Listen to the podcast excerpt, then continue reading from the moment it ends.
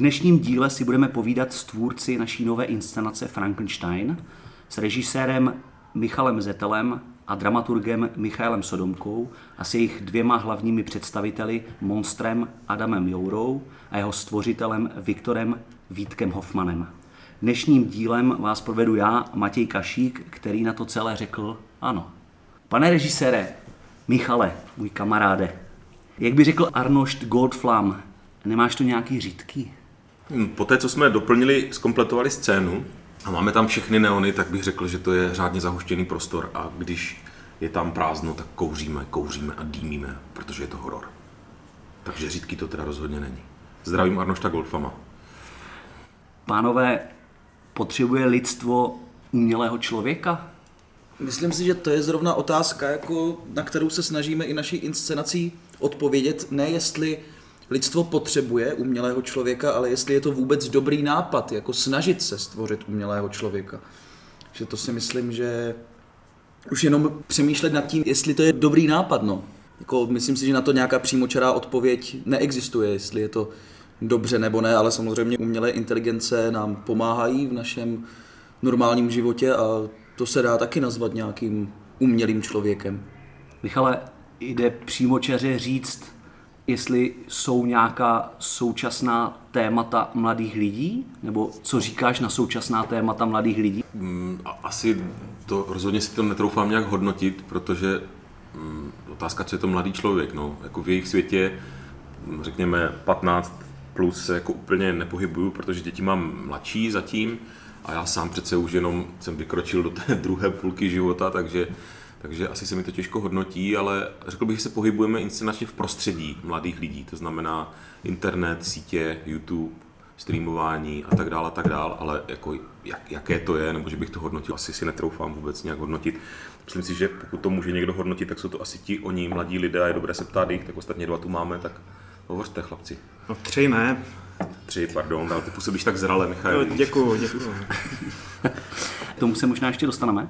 Co chcete poslat do světa za informaci, když diváci shlédnou Frankensteina, našeho Frankensteina? Podstatný není ani to, jestli je dobrý nápad vytvářet umělého člověka, nebo co se, co se týče naší inscenace, ale myslím si, že je dobré se ptát, jako proč, proč to dělat, jako jaké jsou pohnutky to dělat. Viktor Frankenstein to dělá proto, aby překonal bolest ze ztráty blízkého člověka a snaží se přírodu zdokonalit, ale to, že člověk je smrtelný a že máme nějaký omezený čas, si myslím, že má velice dobré důvody evoluční, proč to takhle je. A pokud se člověk vytvořit dokonalého člověka, což je ten jeho hlavní motiv, ne umělého, ale dokonalého, a má pocit, že je potřeba to začít úplně od začátku, od první kmenové buňky, tak si myslím, že může každý pracovat sám na sobě.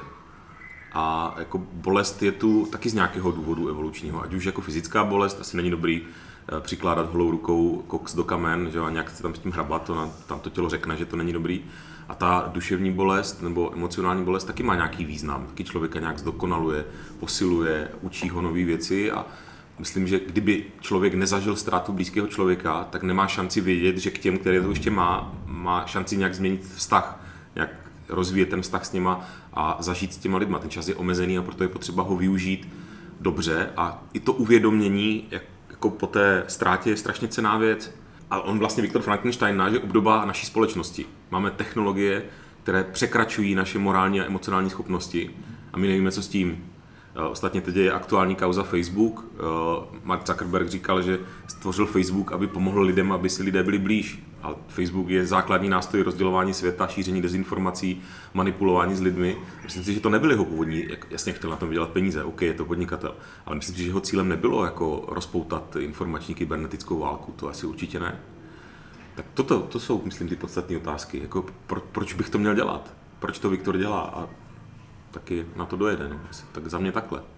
Jestli ještě ti můžu do toho vstoupit, tak já mám pocit, že úsudky můžou být různé, můžou být různé činy, které se stanou, může se něco opravdu hodně nepovést, jako v případě eh, toho, co udělal Viktor, ale pak je taky ještě hodně důležitá otázka toho, jak se pak eh, člověk k té chybě postaví, což je podle mě další zásadní téma hry, nejenom co udělám, jak to udělám, ale i jak se postaví k těm důsledkům. No. Obecné téma které zase takové jako civilní i třeba pro člověka, který není třeba úplně génius, tak to je myslím taky hodně důležitý.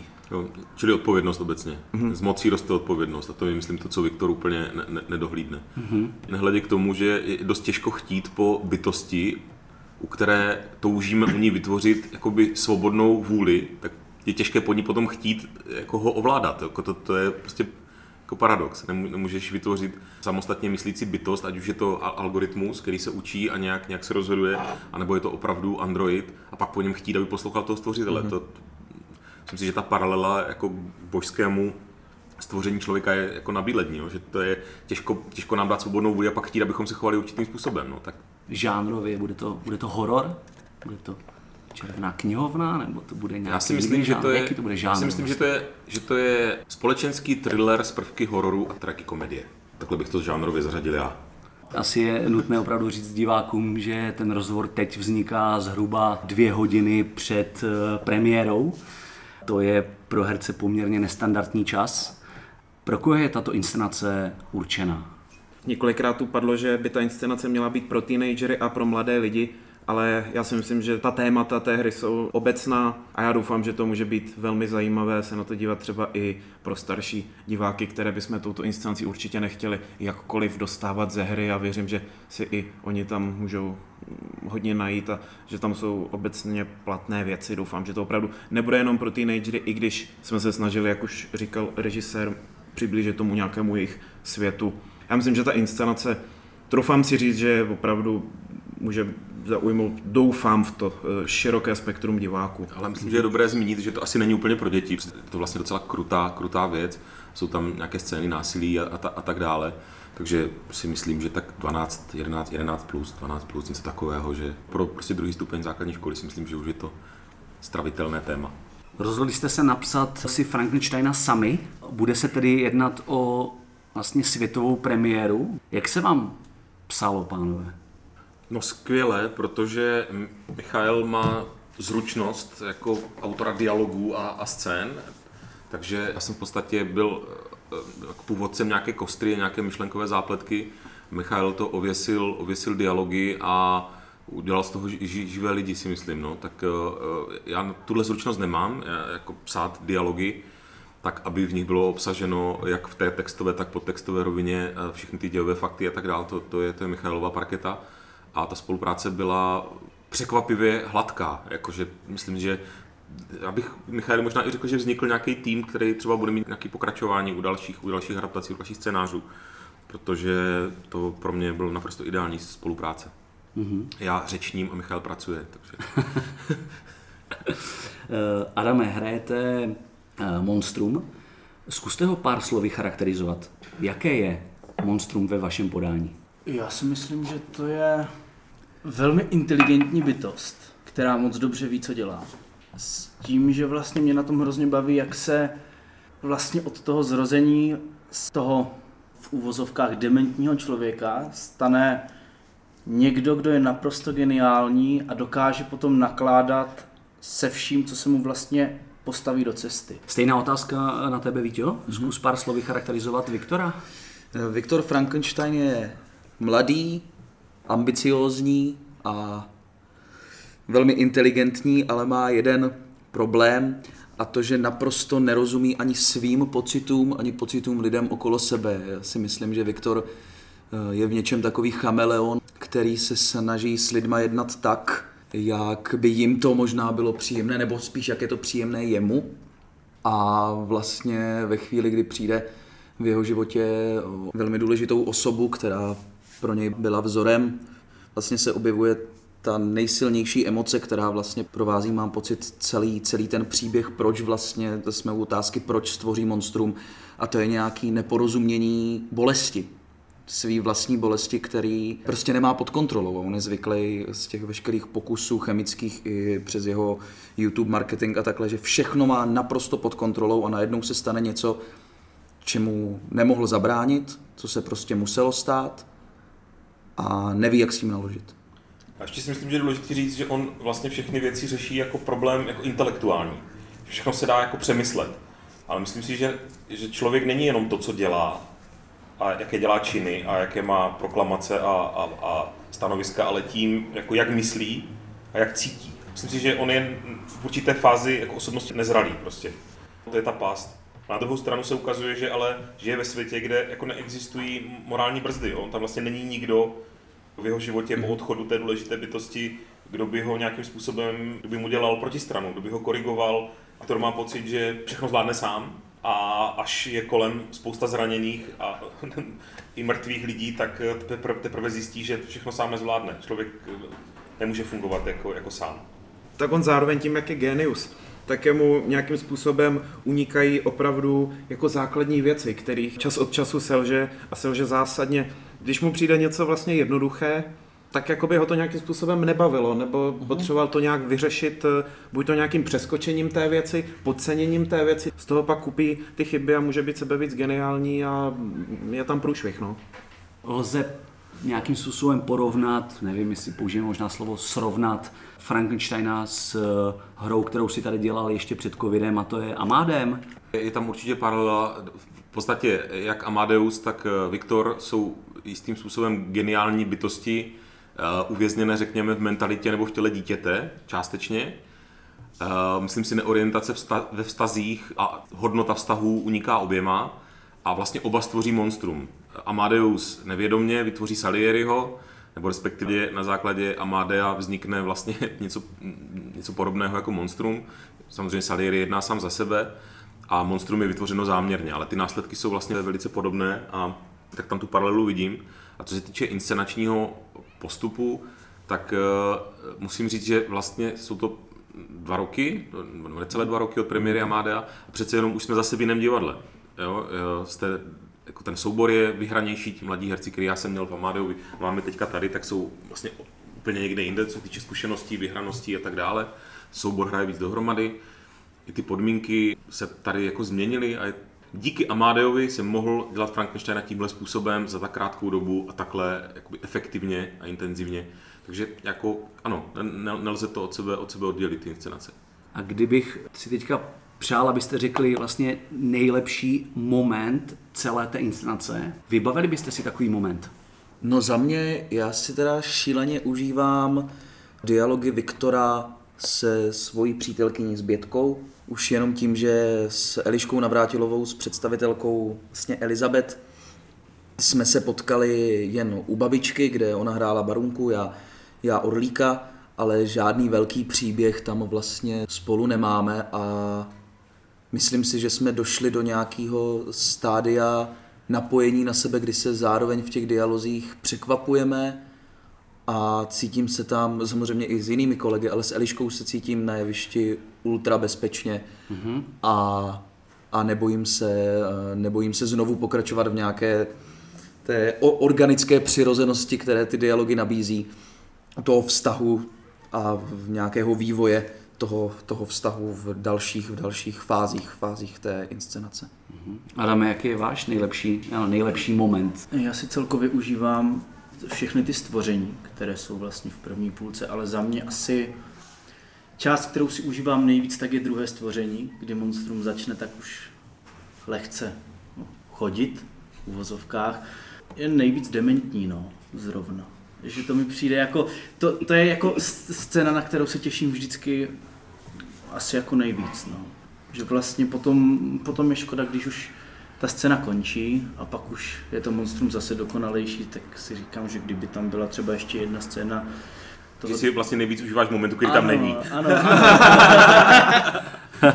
a to jsme vlastně slyšeli teďka mm, ty nejlepší momenty od herců a co nejlepší moment eh, z toho druhého břehu, tedy z břehu režiséra. Já mám nejradši moment, kdy je závěrečný dialog Monstra a eh, Viktora před stvořeného a stvořitele vlastně vrcholí ta inscenace. Jednak si myslím, že ten dialog, eh, ne že by nebyl hotový inscenačně, to je, ale myslím si, že, že herecky ještě poroste a bude se vyvíjet, což myslím, že je předpoklad každé dobré scény, že tam je potenciál, že se ještě bude měnit, než je hotová a zavřená. A baví mě na tom to, že domělí nepřátelé, vlastně, jak se tam ukazuje, jak strašně blízko si jsou. Tam je vidět, jak nenávist a láska jsou strašně blízko, blízko. sebe. Mm-hmm. Ti domělí protivníci jsou vlastně jako bratři, nebo eh, jo, je, tam, je tam nějaká až zrcadlová podobnost. dalo by se to zakončit tak, aby to dopadlo dobře, ale to je podle mě ta, ta lidská, to je ta největší slabina člověka, jako odpustit někomu, odpustit si a myslím si, že lidi často nevidí, a já s tím mám samozřejmě taky problémy, že naši nepřátelé jsou ti, co nás učí jako být lepšími lidmi. Viktor tam má šanci to pochopit. A dokud budu věřit do poslední vteřiny, že je tam naděje na, na usmíření a na nějaký dobrý konec, tak do té doby je to fantazie prostě. A čím dál se ten moment oddaluje k konci inscenace, tak tam, tam je to nej, pro mě nej, nejzajímavější. Co si vlastně odnášíte ze zkoušení Frankensteina? Pro každého z vás někde prostě vevnitř. Co si, co si odnášíte z této inscenace, z tohoto zkoušení? Vedle toho, že tady mám možnost eh, dramaturgovat řadu hrozně zajímavých eh, projektů, tak eh, tohle byl nějaký úkrok k tomu, že mám v sobě obrovskou potřebu nějakého psaní autorského, dramaturgování nějakým způsobem pasivní. Tohle je zase prostě taková jako aktivnější práce a to pro mě bylo strašně fajn vidět, vidět, jak ten text se rodí, samozřejmě i jak se prostě postupně mění. A potom eh, musím říct i ten obecně celý proces eh, byl pro mě obrovským důkazem toho, jak divadlo může být tvůrčí, i prostě dramaturg, který jako velmi často na zkouškách jako chybí, dělá si ten takzvaný odstup, tak najednou na jedné zkoušce třeba není a říká, Ježíš Maria, co se na té zkoušce stalo, já tam chybím v ten moment, já jako už se těším, až tam budu znova a budu zvědavý, co tomu jako ti ostatní přinesli, tak eh, tenhle ten pocit eh, té absolutní svobody, kterou měli všichni, kdy opravdu nikdo se nemusel bát říct svůj názor, tak to bylo prostě hrozně fajn, hrozně zajímavé, hrozně obohacující a Myslím, že i lidsky to bylo velmi zajímavých eh, šest týdnů při této krásné práci za mě. Teď já, já odpovím na tuto otázku a už se od mikrofonu rozloučím, protože jak se lidově říká, mi začíná cvakat prdel. A ve mně zůstala ta myšlenka právě té té zodpovědnosti za to, co člověk někdy i nezáměrně udělá, jaký to může mít dopad právě pro budoucnost toho, co to, co to udělá, ale i pro budoucnost lidí, kteří eh, okolo toho člověka jsou. Vlastně zapřemýšlet si, si víc nad tím, že co, cokoliv, co, co člověk udělá, může mít ten, ten butterfly efekt, který může dopadnout úplně, úplně jinak a vlastně nepochopitelně, než bylo zamýšleno. No já bych asi navázal na Michaela a, a řekl bych, že si z toho odnáším poznání, nikdy nenapadlo, že budu dělat tenhle žánr. Jakoby vlastně žá, v podstatě se vyhýbám žánrovkám.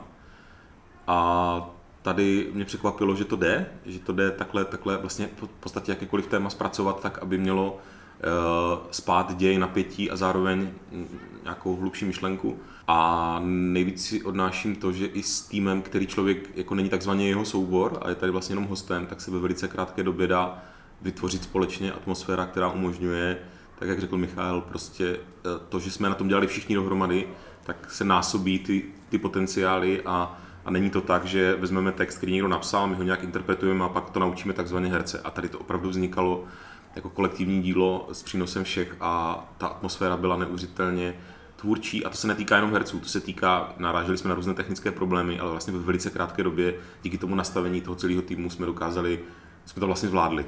A to nejenom tak, jako že zvládli, uf, přeplavali jsme na druhou stranu, ale že to byla poměrně příjemná vyhlídková plavba, u které vznikaly jako krásné věci. Aha. A poslední závěrečná otázka. Proč musí, nebo měl by šumperský, i mimo šumperský divák přijít zrovna na Frankensteina? Myslím si, že samozřejmě váš repertoár neznám tak dokonale, ale myslím si, že jsou to zase nové polohy, v kterých může vidět eh, své oblíbené herce. A je, myslím, že ten, je v tom vidět minimálně část potenciálu, kterou ten soubor a divadlo má. A já si myslím, že tam je řada překvapivých momentů, jako jak technických, tak hereckých. Je dobré to vidět prostě. Děkuji za rozhovor. thank you